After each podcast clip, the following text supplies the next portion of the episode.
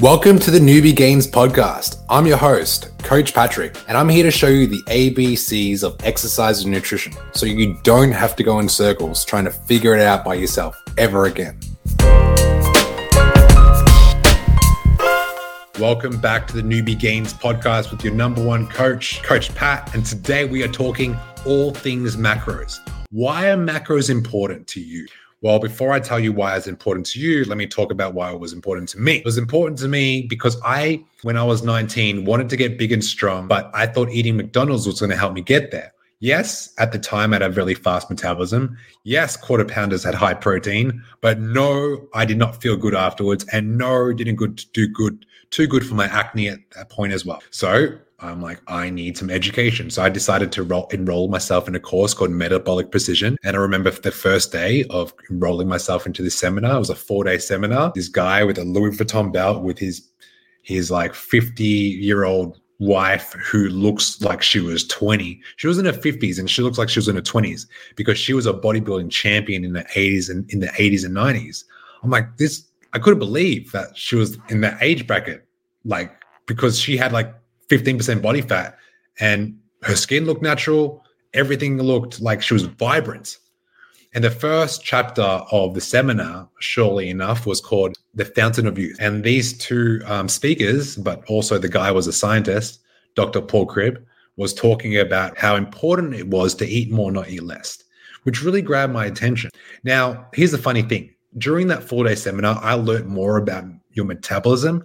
I learned more about how important it was to get a variety of food, especially from fruits and vegetables, which a lot of people in Australia, America, and Canada neglect. You can just see by the rising rates of obesity. It's like 45% of people in Western culture that's between 18 and 35 are obese. Like, that's a big number, you know? And the way they categorize obesity or overweightness is your BMI, which is your height, your weight, calculated with your age. It shoots at a number and you basically tells you you're overweight. So although that's a whole other subject, I want you to know that macros, although we're going to dive into this, is not the only way to lose weight, okay? So during this course, I learned more about eat more to fuel your metabolism. So I'll give you an example. Leanne, one of our DTA students, all the way living in Israel, she was 125 pounds last year. Now, like, I did her measurements just recently, she's 136 pounds. When she first started, she was eating around 1,400 calories. She's doubled her intake. She's at 2,850 calories right now. So Leanne, someone tag Leanne in the comment section, 214 grams protein, 321 grams carbs, 79 grams of fat, still has abs, okay? She's stronger in every single one of her lifts. She doesn't go to the gym. She set up her gym inside her living room and she made it from wood. Like, I don't know who chopped down the trees in the backyard, but she found some wood, she found some buckets, she found some mud, and she found some glue and she stuck it all together. She makeshifted her way into a squat rack. And this is something I told her back in June last year. She actually did, okay? And that's how she does all her exercises. She does squats, she does bench press, she does all of it. I think she sent me a video today or yesterday of her doing a handstand push-up. Pretty cool, okay? And the reason why I'm telling you her story is because, like, a lot of people, when it comes to fat loss or even weight gain, they struggle with eating more, okay? Now, what do I mean by that? Well, you guys think eating more means eating shitty food or eating more is dangerous. That's because we don't understand the numbers. You know, what is the role of macronutrients?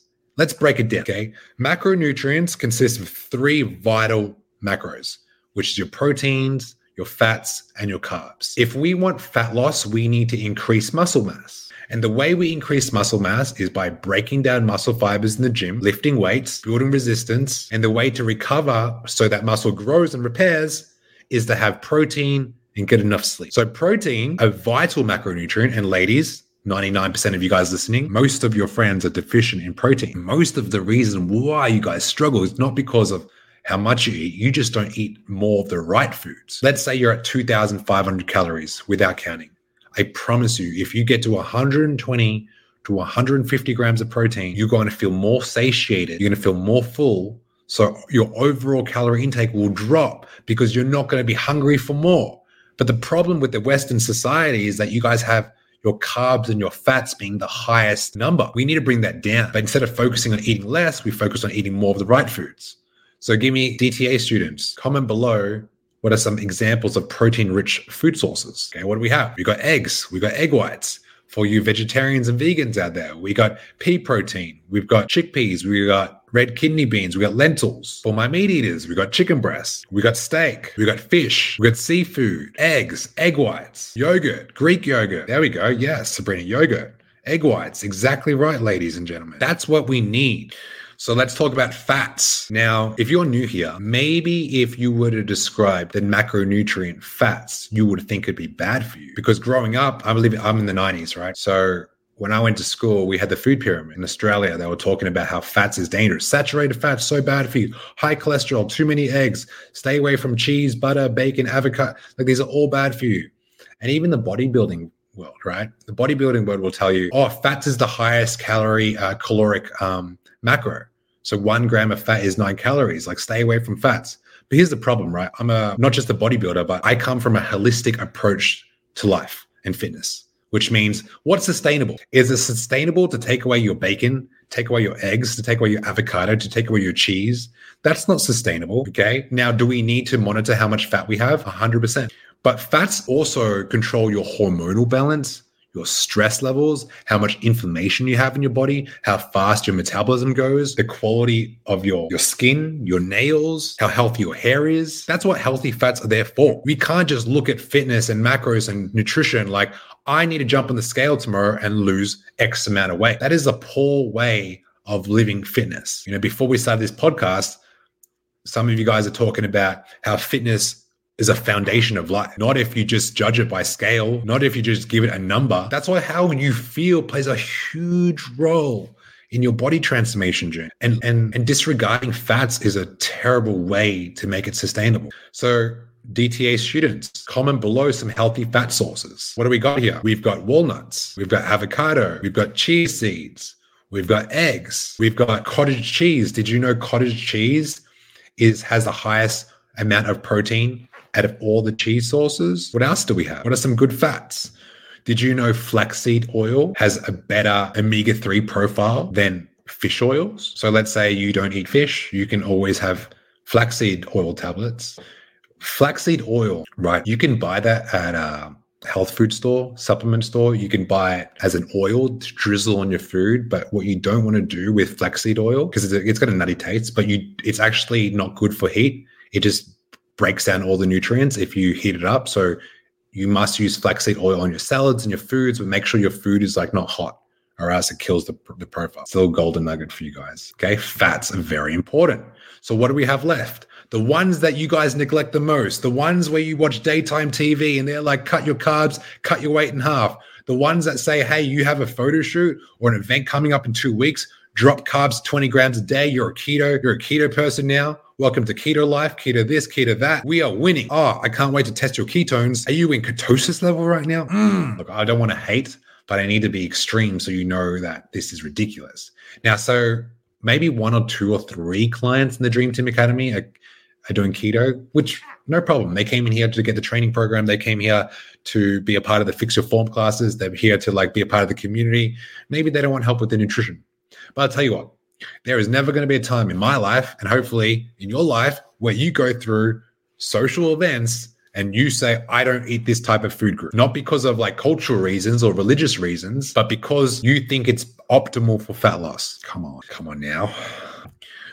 I've done keto, first 2 weeks. Yeah, jump on the scale. I'm at an all-time low very quickly. My breath stinks. I'm tired.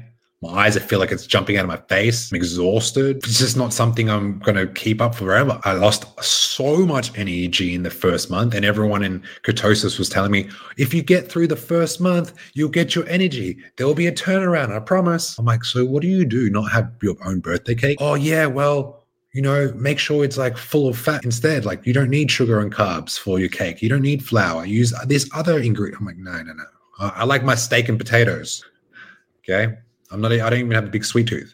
But why is carbohydrate so important on a fitness journey? One, you have a thing called glycogen, okay? You need to fill that up to work out. When you go to the gym, you're using glycogen, AKA energy, to provide a good, efficient, effective workout. Some of you guys who have like maybe low blood pressure. You know, you imagine you guys not having carbs or any sugar in your diet. You're like a few beats away from being in the hospital. Now, the thing with carbs is not as simple as black and white, don't have this, don't have that. It's like having more of the good carbs. So the good carbs are the ones that are going to keep you full. Like, let's talk about carbs that have high fiber. Let's talk about brown rice. Let's talk about quinoa. Let's talk about oats. Let's talk about banana. These are great fiber sources. Let's talk about all the bad carbs.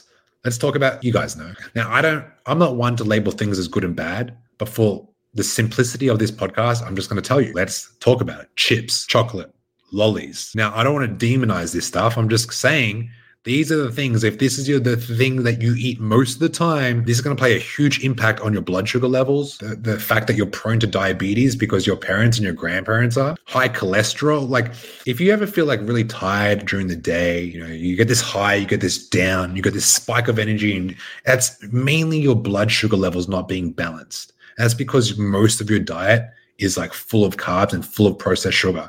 So we want to bring that down, okay? We want to swap all those nasty sugars and processed carbs for good, complex carbs that have high fiber and are good for you. So let's look at the chat. Nancy, I love my carbs. Isabel, Asian sweet potatoes are my favorite. Yes, exactly right. So we do not want to neglect that vital component. And then your next question might be like, okay, how much should I have? How much carbs, how much fats, how much protein? Most of the people I work with are people that are not trying to get on the cover of a bikini magazine. Most of the people I work with are everyday people that want to feel good, look good, go to the beach whenever they feel like it without feeling like they're being judged, maybe look sexy for their partner, maybe want to build self-confidence when they're at social events, maybe they want to wear that dress they used to wear, maybe they want to get pre-mum body back. These are like most of the people I work with. So I don't go too far ahead and teach someone how to count their own macros. I just do it for them, okay? So I have a bodybuilding calculator, and this calculator spits out numbers. It gives me your height, it gives me your weight. You tell me your activity level, whether it's high, medium, or low. I put all the data I need into a calculator. It gives me numbers. Now, I don't just put the numbers and put it into your program, or any of you guys listening to the podcast, if you try to go online and you type in bodybuilding calculator, you can find out yourself what your macros are. However, it doesn't take in consideration the fact that you have 3,000 steps every single day for the last 5 years. It doesn't take in consideration that your protein is like 30 grams a day right now, and asking to get 140 grams tomorrow is not going to be very smart. So my macros are very different for every individual based on their habits. So we're mixing holistic approach to health and fitness versus the scientific bodybuilding way of getting results. When you blend both of that, that is going to be simple and sustainable. Simple, where it's something you can follow. Like, you guys that are crushing the program is usually because you are very compliant and competent with your macros. Like Liliana, who dropped 50 pounds last year with us, she did her macros every day, like 6 months. I barely looked at it at one point. Like, her weight just kept dropping. I was just checking on her calendar. I'm like, yep, you keep doing what you're doing. And now she said, well, in next level coaching in 2024, I want to drop another 10, 15, 20 pounds. I'm like, well, I noticed you haven't been tracking your macros the last month. And now she's back to tracking her macros. And last Sunday on her check-in, we increased her carbs. And she's like, cool, more carbs. Because she earned it. She rocked up to every session. So we can't just be like, if I just had the perfect macronutrient number for my body, then everything's going to be good. It doesn't really work like that, okay? When I was getting shredded, when I actually cared about getting shredded, I had a coach. And I'm like 84 kilograms right now. But when I had a coach, I got down to 75. I haven't been under 80 kilograms since I had that coach. I don't really care about getting shredded anymore. I'm pretty happy where I am. I'm doing boxing, so I got a different ball game. But that's the importance of having someone to be like meticulous with those numbers, okay? Now, let's talk about adjusting your macros. So Leanne, who I spoke about earlier in this podcast, went from 1,500 to 2,800. So we gradually increased 100 and 200 every few months. And the way we did that was to monitor her weight. Now, some of you guys like will jump on the scale and literally be upset with yourself. Like, you do everything perfect, jump on the scale and look in the mirror like, everything sucks, I hate life. Maybe not that extreme, but you guys are so self-critical. But you gotta understand how it works. If you are weighing yourself every day, which I do recommend, by the way, it's the ultimate accountability measurement. You don't want to judge yourself based on the weight that comes on. You want to average it throughout the week. So I'll give you an example. Let's say you're 150 pounds today, and tomorrow you're 155. The next day you're 153. The next day after you're like 144. Like, it's up and down, up and down. Like, I've got a few clients who have like hormonal imbalances, and I noticed with the scale with them, it's pretty drastic. It goes up and down 2 to 7 pounds a week. So what we need to do is calculate the average. So you add in your scale every day for 7 days, and then you divide it by 7, and then you actually get the number. And if you do that over 3 months, you can see progression, okay? So that's what you want to do. And then let's say, for example, you're at 1,700 calories, you're crushing your workouts, you're feeling strong, you're waking up vibrant, you're doing your 12,000 steps a day, you're doing your meditation, like you're doing everything squeaky clean by the book, you're loving your fitness journey and you're winning. You're probably going to see an increase in your macros from your coach because they can see that you're thriving, and for you to keep thriving without burning out, we're going to have to give you more food, okay? So that's how we adjust macros. Now, what if the other way? Let's say you're not losing weight. The worst thing you can do when you're not losing weight and you're putting weight on is not address the fact that you're not adherent to the macros. So some people are like, yeah, I've been doing my macros. Look at me numbers. I'm like, yeah, Monday to Friday, you're so good. And Saturday and Sunday, you put it all back on. You're at a 200 calorie deficit Monday to Friday, ladies. And on Saturday and Sunday, you're at a 600 calorie surplus. You have fucked up royally. I wanted to be direct with you so you could stop this nonsense. And that's not saying, I was telling Grace, like she likes her weekends, right? Sure, I like my weekends too. So what I do is I drop my my carbs the day before the weekend, right? So I can have my carbs more on the weekend. And I also have all my protein in the morning on Saturday and Sunday. So when I'm out for lunch and dinner, I know at certain restaurants, I'm not going to get my protein intake. So you need to adjust, okay? You can't just be like, I don't track on the weekends. It's very dangerous. You don't get ahead like that. So now let's talk about some common mistakes to avoid when it comes to tracking macros. I'm going to give you 3. The first one, when you are logging food into MyFitnessPal, you got to have some accuracy. Eyeballing your food and saying, this is 100 grams of chicken. Like, you don't know that. You got to weigh it. You got to buy a scale, weigh it cooked. All right. Weigh your chicken cooked. I don't know why people weigh it uncooked. Weigh it cooked. Okay. And then log it in every single time. Now that you might say, oh, that's so time tedious. Like, I don't have the time to weigh every single food group. So what I do is I buy like 6 or 5 chicken breasts. I cook it all in one go. Make sure I marinate it, put some lemon in there. Make sure like it's cooked right. So like if I leave it in the fridge for 2 or 3 days, at least it tastes good. I'll buy 0 calorie ketchup to make sure this chicken's going to taste good no matter what. Okay. But what I do is I cooked all the chicken breasts and I cut it up into like 5 portions, and it's 200 grams each portion. I put it in a Tupperware container. I stack it in the fridge, and I know I'm going to hit my protein intake the next 3 days because it's all cooked, okay? Some of you guys just weigh per meal. You can't just make your meals and just weigh it. Like, you're going to what? Are you going to weigh every meal every day? No, just cook in bulk. So that's some of the mistakes people make. Another mistake people make when it comes to macros is being a perfectionist. You don't need to be perfect with your macros. I would say if you're 80% adherent overall throughout the week, you're going to get ahead. Okay, so leave perfectionists at the door. That will kill you, because if you're not perfect with your food, that's when you develop like food, like what's the word I'm looking for? Like problems with food. Like, you have a relationship with problem with food is what I'm getting to. Bodybuilders are notoriously known for being over obsessed about the small numbers, and that will drive them insane. It'll get them to a point where they're overly stressed about going out with their friends because they can't calculate and track their pizza. It gets to a point where you bring the scale to the restaurant to weigh the food and tell the chef to weigh the food for it. Like, it can get pretty insane, okay? So leave perfectionists at the door. That's the second mistake. The third mistake is not tracking your macros. This is where a lot of people go wrong. They think, oh, you know what? I'm just going to intuitive eat. I'm healthy. I've seen how healthy people think the reason why they're not seeing results is because they're like big boned, or it's genetics. But they don't even track how much they eat. They're like, Pat, I'm healthy though.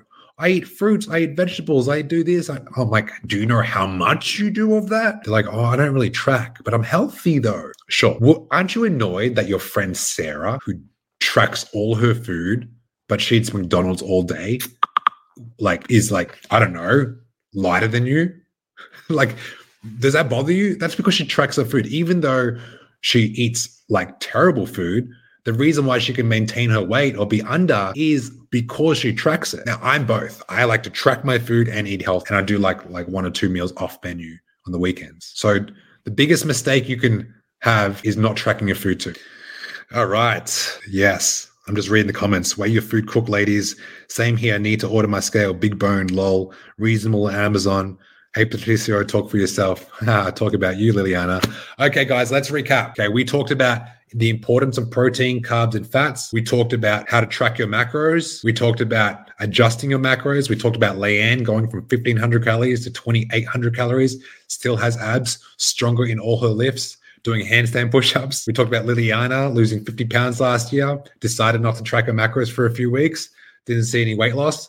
Back to tracking your macros, lost another pound. We talked about mistakes to avoid when it comes to macros, not cooking in bulk, not tracking your macros, being a perfectionist. If you're a DTA student and watching the replay, comment below your number one takeaway from this call. If you're a podcast listener, I appreciate you.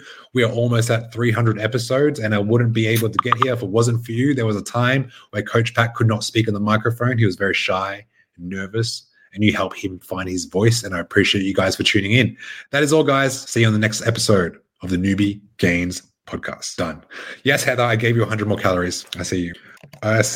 Guys, if you are listening to this and you look at your calendar right now and you look at your macros and you know you've been skipping and you know you haven't been as adherent, then I want you to really take a time to look at your week and think, today's Monday, how can I plan for success? Okay, you need to set yourself up. You can't just meal to meal, go to go, day by day. You need to set up for the week. All right, guys, that's all. I'll speak to you on the other side. I'm out. Peace. Thank you so much for tuning in to the Newbie Gains Podcast, and hopefully you got some inspiration. If you did and you want to learn more on how me and my team can help you start getting fat loss results, DM me Transform on IG and I'll send you more details.